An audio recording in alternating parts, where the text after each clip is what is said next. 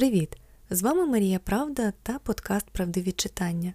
У ньому я розповідаю про важливі, глибокі, але часом і жартівливі дитячі книжки, які зачіпають серйозні теми. Перший випуск подкасту було присвячено інакшості і тому, як по-різному діти сприймають світ та себе у ньому. У цьому випуску я пропоную більше зануритись у внутрішній світ дитини та поговорити про страхи великі та маленькі. Перш ніж розповідати про конкретні книжки, які я обрала для цього випуску, хочу коротко пробігтись класифікацією дитячих страхів. Це допоможе зрозуміти, чому та чи інша книжка опинилась у подкасті. Загалом дитячі страхи звикли ділити на дві великі категорії природні та соціальні. Природні це ті, які запрограмовані в нас від народження та необхідні для виживання. Це страх смерті, темряви, вогню, води, висоти, глибини, болю, замкненого простору, неочікуваних звуків. Соціальні страхи це такі, які пов'язані з комунікацією. Це, наприклад, страх самотності, покарання або публічних виступів. Взагалі, якщо зануритись у цю тему, то їй потрібно присвятити не один десяток хвилин. Є багато досліджень, які допомагають зрозуміти, коли і чому в дитини з'являється певний страх. Так, наприклад, страх темноти зазвичай має перші прояви у 3-4 роки. Він нерозривно пов'язаний зі страхом самотності, а зовсім близько до них страх смерті. Оскільки ці страхи мають природне походження, не можна говорити про те, що дитина вигадує їх собі, перебільшує їх значення або просто надивилася сумних мультиків. Є певні вікові зміни, вони неминучі. Тому казка перед сном, в якій хтось помирає, це лише тригер, який запускає роздуми дитини про смерть та відкриває її емоції батькам. І тут нам з вами потрібно бути готовими. Як саме? Звісно, мати під рукою добрі книжки. Я не дарма згадала казку перед сном, в якій хтось помирає. Я дуже добре пам'ятаю епізод із дитинства, коли мені було років 5. На той момент я вже багато читала сама, а перед сном або просила маму почитати мені, або вмикала аудіоказку на касетному магнітофоні. Я мала класну добірку відомих народних та авторських казок, озвучених професійними акторами. І от мені п'ять. Мама цілує мене перед сном, лишає напіввідкритими двері, аби в кімнату потрапляло трішки світла, магнітофон ласкаво скрикотить і перемотує стрічку. Я слухаю казку Андерсена Соловей. Все чудово. Пташка співає, імператор заливається слізьми щастя від чарівного пташиного співу. Тоді імператорові дарують механічного птаха, а живий залишає палац. І от настає він момент, коли мій дитячий світ перестає бути простим та райдужним. Імператор має померти. Він лишається сам на сам зі своїм страхом, з важким диханням і відчуттям, що хтось сидить на його грудях. Він розплющує очі та бачить смерть. А зараз цитата, від якої у мене досі сироти шкірою і відчуття нікчемності та безпорадності, які охопили того вечора мене, п'ятирічку. Вона одягла на себе золоту корону і в одній руці тримала імператорську золоту шаблю, а в другій його пишний прапор. А навколо зі складок великих оксамитових завіс визирали дивні голови, одні потворні, інші милі і ласкаві. То були всі злі і добрі діла імператора, що дивилися на нього тепер, коли смерть сиділа на його серці. Пам'ятаєш ти це? шепотіли одне за одним. Пригадуєш ти це? І вони розповідали йому так багато, що піт виступав у нього на чолі. Я не знав цього ніколи, казав імператор. Музики, музики, мого великого барабана, кричав він. Я не можу слухати, що вони кажуть. Але вони вели далі, і смерть кивала головою на все, що вони говорили. Музики, музики, кричав імператор. Ти, маленька, прекрасна золота пташко, співай же, співай. Я тобі подарував стільки золота і дорогоцінностей.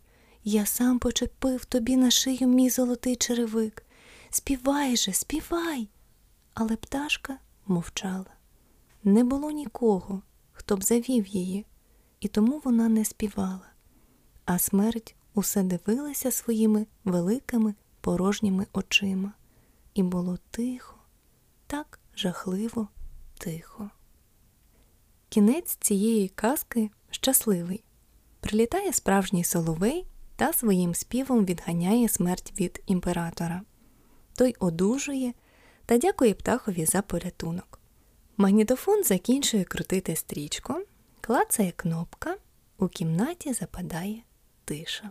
За звичкою я заплющую очі і збираюся заснути. Але страшні образи, черепи, привиди, химери стоять у моїх очах. Я починаю думати про те, що я помру. Стає страшно.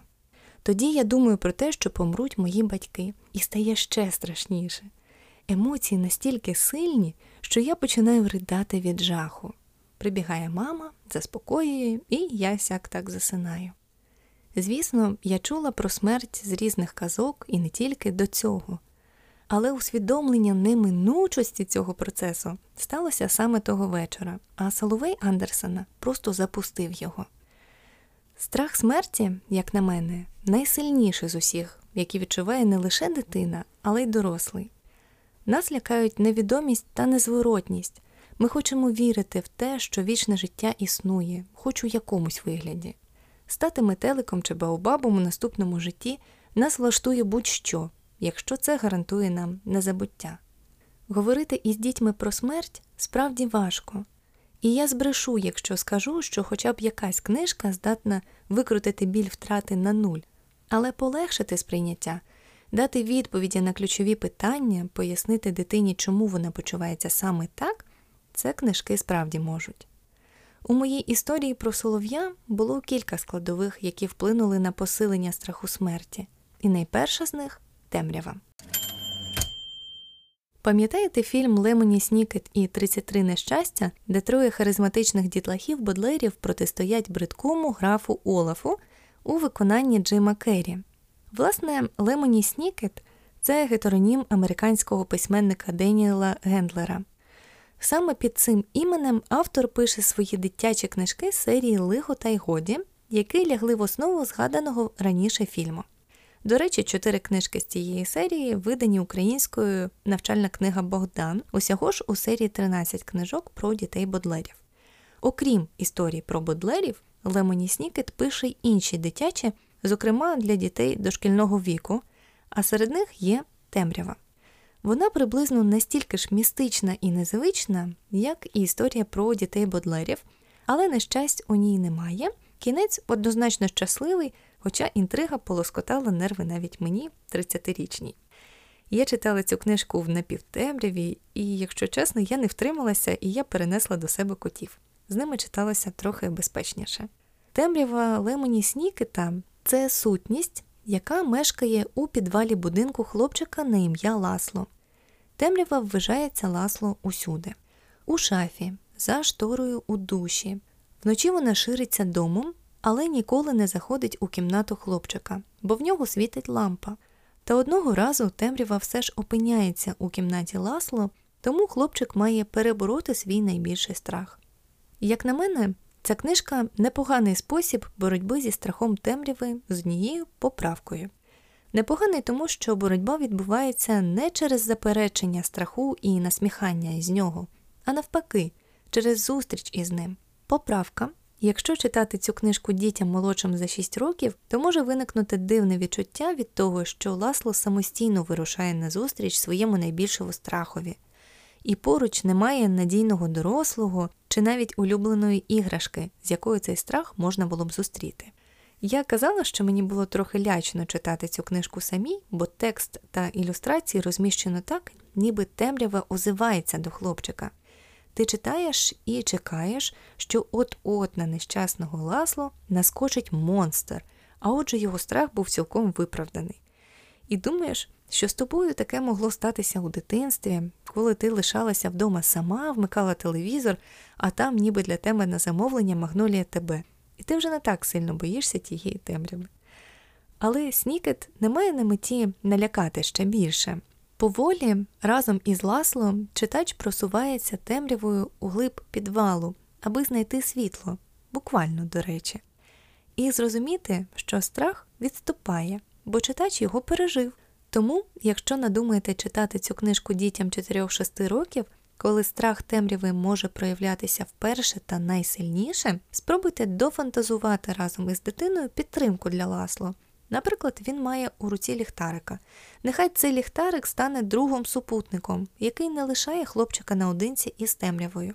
Шести років, гадаю, цю книжку можна читати без таких поправок, але проговорювати тему із дитиною я радила б все одно.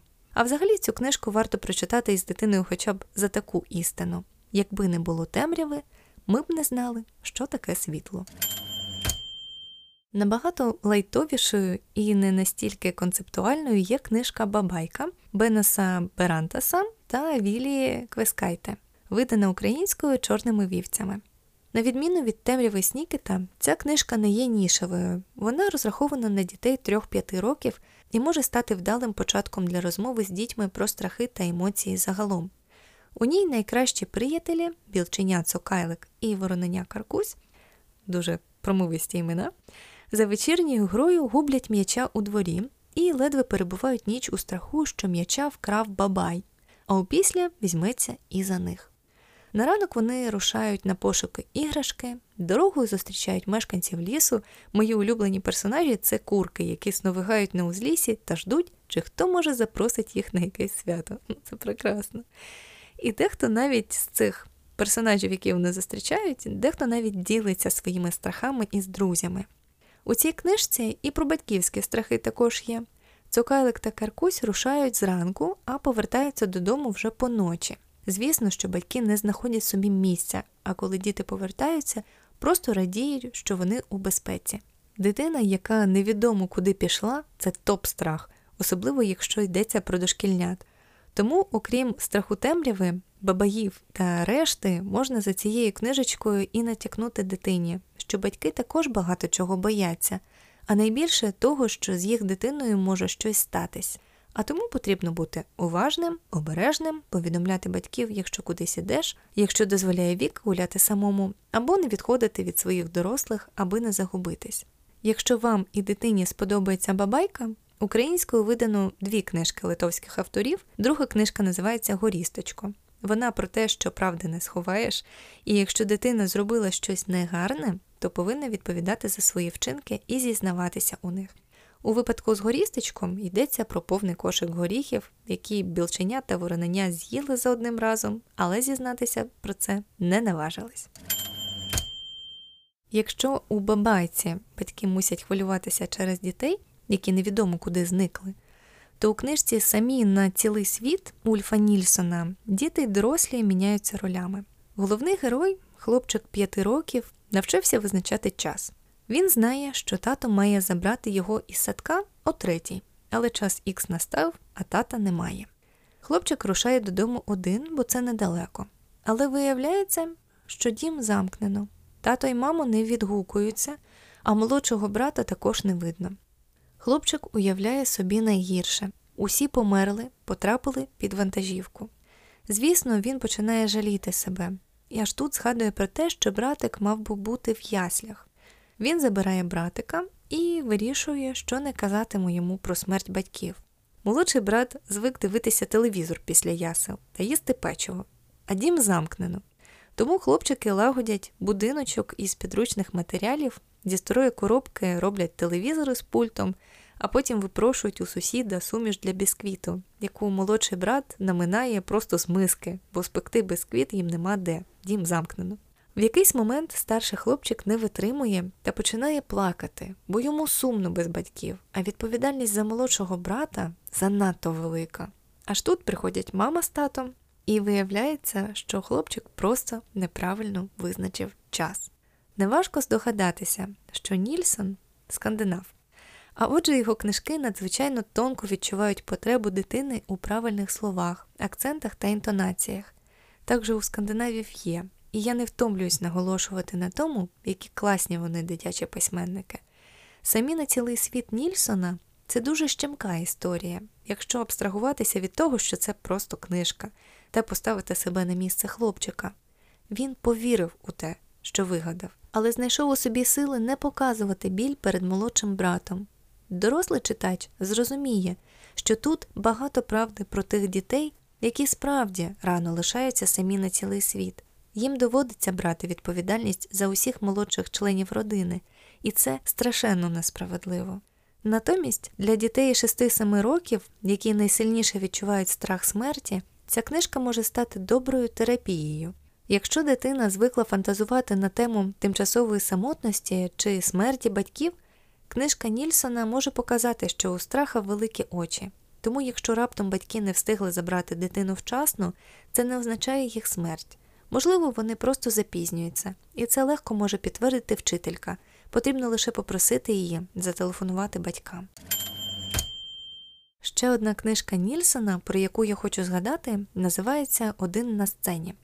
Вона про той соціальний страх, який відчуває чимало дорослих, яким потрібно зробити презентацію проєкту на роботі, виголосити промову на нараді, привітати іменинника тостом чи записати розмовну сторіс.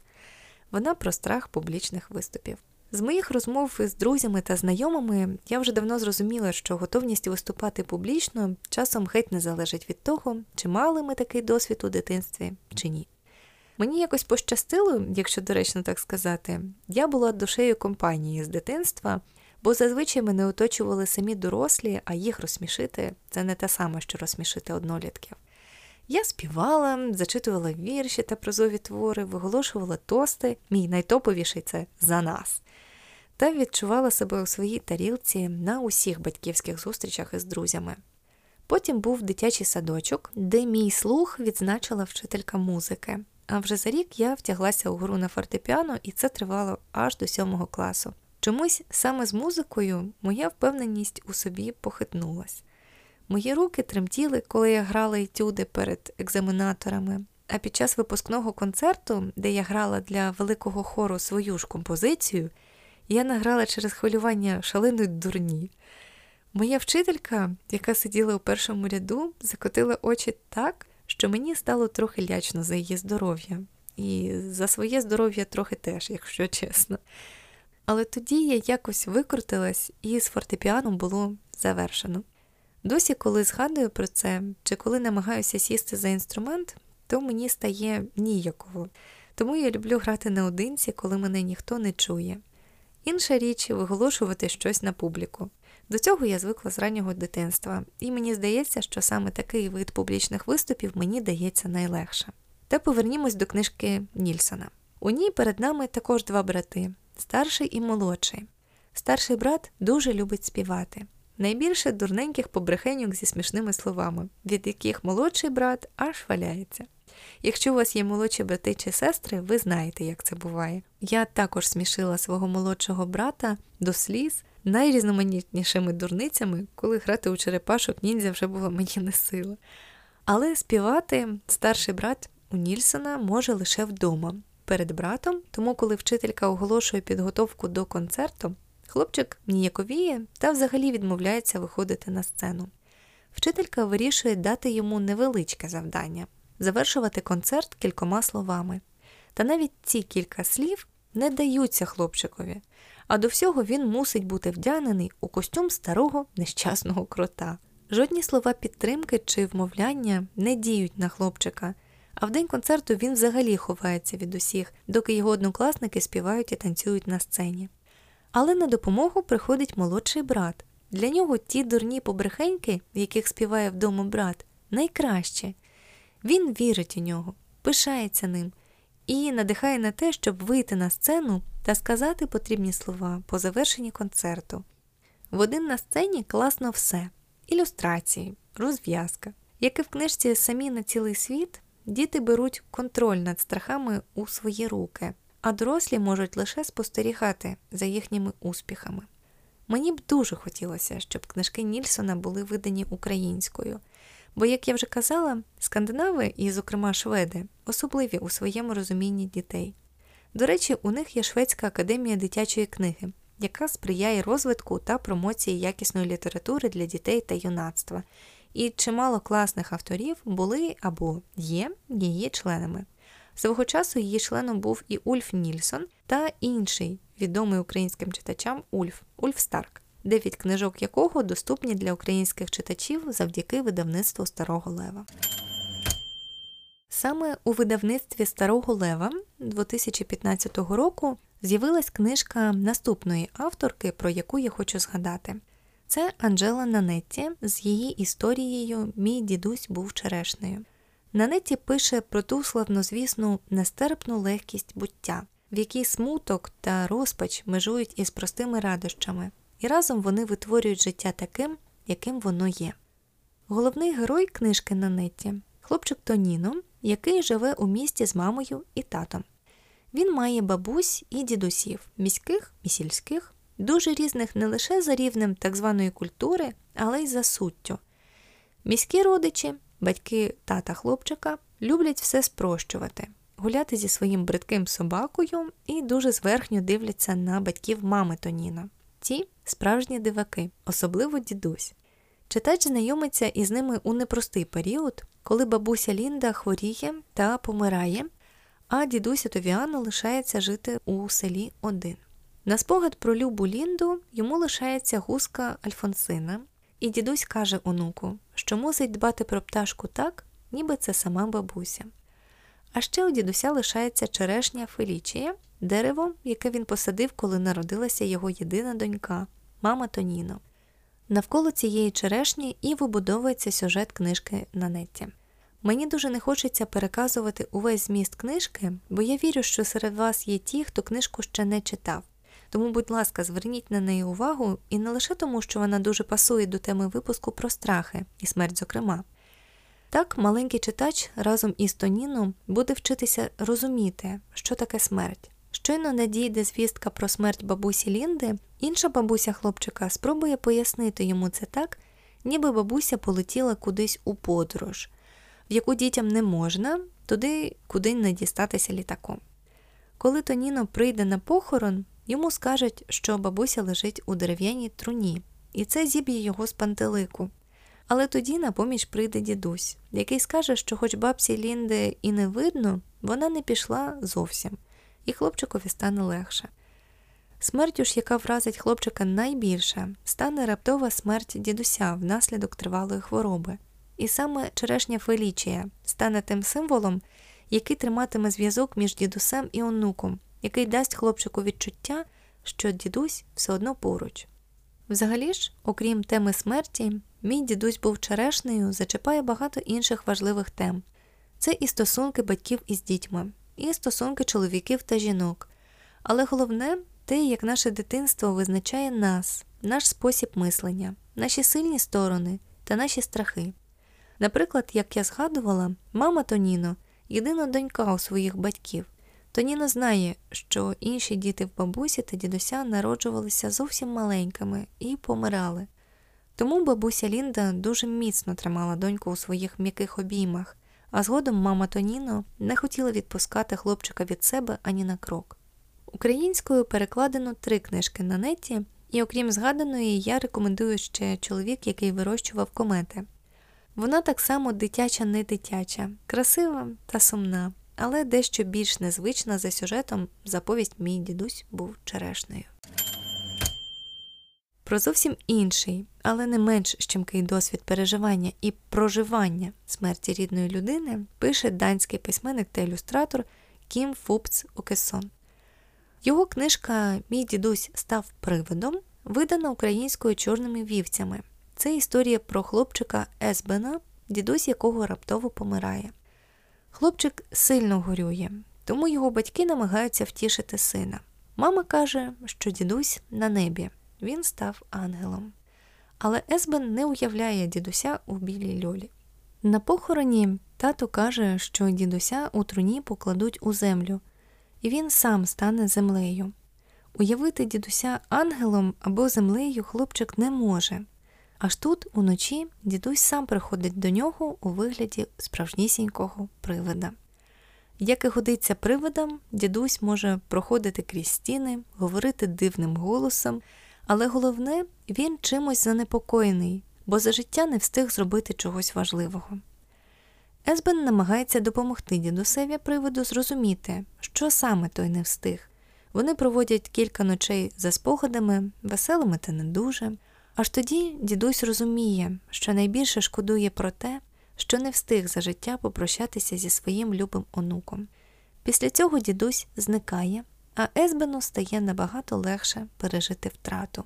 У цій книжці багато світла, зрозумілих дітям дотипів та образ, який легко уявити навіть найменшим читачам. Звісно, не всі батьки захочуть подавати дітям тему смерті рідних через образ привида, але я схиляюся до того, що він у книжці другорядний. Так само дідусь міг би промовляти до Есбена ангелом чи пташкою, яка прилітає на вікно. Головним тут є спосіб, в який хлопчик тамує свій біль і приймає смерть рідної людини. Теплі спогади про найкращі моменти з дідусем вони нагадують про неминучість і те, що людини вже більше немає на світі. Але водночас вони спосіб бачитися з цією людиною будь-коли, бо вона буде жити стільки, скільки житимуть спогади про неї. Мені дуже сподобалось, як автор акцентує увагу на тому, що хлопчик і дідусь пообіцяли собі, що думатимуть один про одного час від часу, бо думати постійно це вже зайве. Це дуже чудова думка, яка потрібна не лише маленьким читачам, але й дорослим. Вона про здорове ставлення до смерті. Приклади, які я вже навела, це добра праця письменників, які завжди є трошки психологами. А зараз я хочу розповісти про нехудожню книжку, яка написана саме дитячою психологинею. Це таємниця життя та смерті, добре знаної українським батькам Світлани Ройс. В анотації видавництва Старого Лева сказано, що це книжка практикум, і саме такою вона і є. У художню канву оповіді від імені маленької дівчинки вплетено прості вправи, які допоможуть батькам підготувати дитину до серйозної розмови. Так, наприклад, дівчинка питає у мами, як можна радіти, якщо вона вмре. На що мама відповідає, що є чимало речей, яким варто радіти, і пропонує доньці намалювати усі радощі, які дарує так зване коло життя. Це і цукерки, і обійми, і малювання, і дім. А якщо перевернути аркуш, то з іншого боку він буде білим, адже нам нічого не відомо про те, якою є смерть. Але, можливо, вона просто є новим життям. Цікаво, що Ройс спробувала уникнути зображення якогось одного релігійно-культурного пояснення смерті, аби книжка була доступною максимально широкій аудиторії. Водночас мені здається, що українська ментальність проявить себе у тому, як саме і чи будуть виконуватися практики з книжки. Таємниця життя та смерті це книжка, яку першою має погортати дорослий і він також повинен підготуватися до її читання як до своєрідного заняття. Я дуже тішусь, що така книжка з'явилася на українському ринку, і хоча мені вона видалася замалою, я сприймаю її більше як привід почати або продовжити розмову із дитиною про смерть. Якщо говорити про художню цінність тексту, мені він видався написаним більше для дорослого, який читатиме дитині книжку, а не для дитини, хоча мова викладу і не складна. Тому я б акцентувала увагу, що ця книжка в першу чергу для батьків, власне, так само, як і інші книжки Ройс. До речі, також на тему дитячих страхів, тільки значно менших, аніж смерть. Я маю на увазі ми до лікаря йдемо, та я сьогодні йду в садок, видані книголавом. Взагалі ж я вважаю Світлану Ройс чудовою спеціалісткою, тому я чекатиму на інші її дитячі книжки. Я впевнена, що вони також будуть на важливі теми. А зараз повернімось до художньої художньої літератури, можна ж так казати, правда? І до книжки, яку я ніжно люблю з дитинства. Це брати Лев'яче серце Астрід Лінгрен.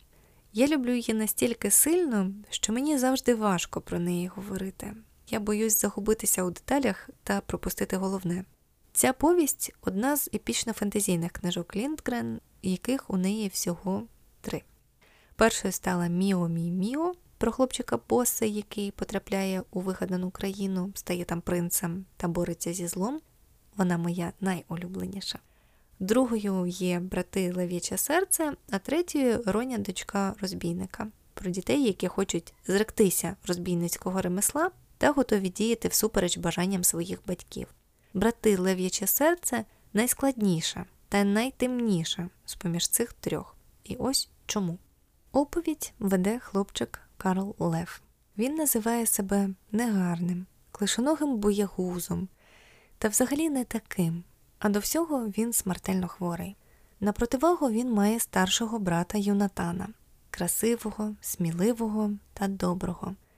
Вони живуть у трьох із матір'ю, що шиє на замовлення. З розмови матері з однією з клієнток Карл і дізнається, що має невдовзі померти. Звісно, йому стає дуже страшно, але старший брат заходиться заспокоювати Карла та розповідає про чарівну країну Нангіялу, в яку потрапляють усі, хто помирає. Там кожен, хто був за життя хворим, стає здоровим та сильним. Там правлять казки та чудернацькі пригоди. У Нангіялі брати зустрінуться та заживуть геть іншим, щасливим життям разом із мамою, яка також колись до них приєднається. Все змінює пожежа, через яку Карл опиняється у вогняній пастці.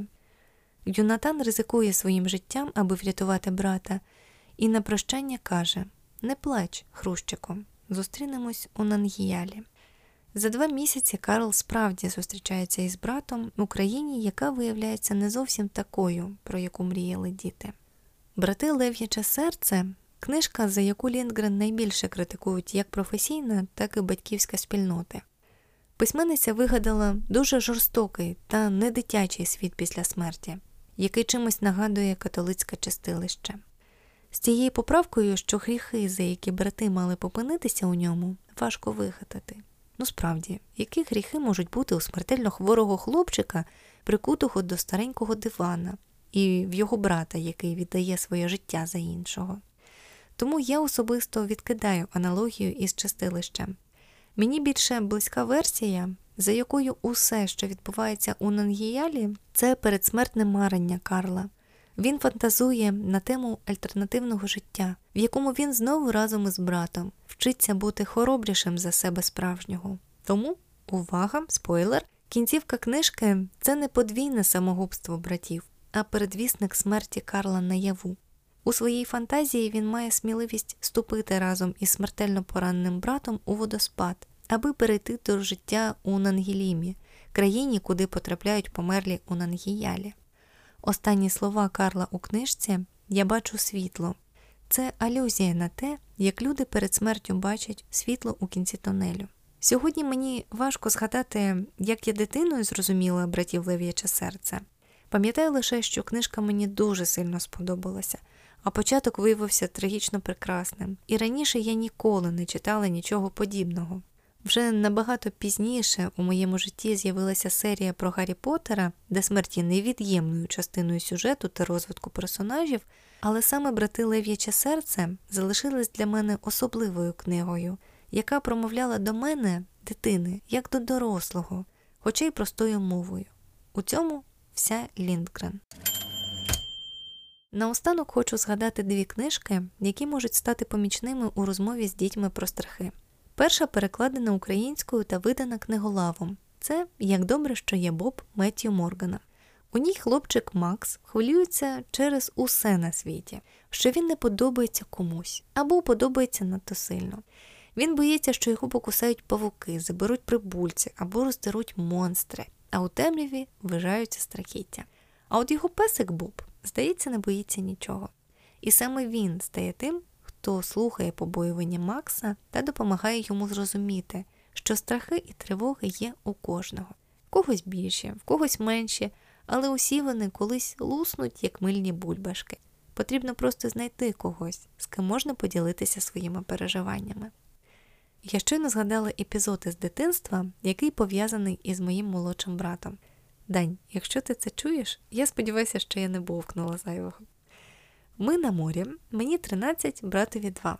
Йдемо з батьками до свого будиночка, втомлені та розморені сонцем, а поперед себе котимо велосипеда із братом. На якомусь лихому камінчику велосипед шпортається, і братик із незмінним іграшковим песиком у руці перекидається на землю.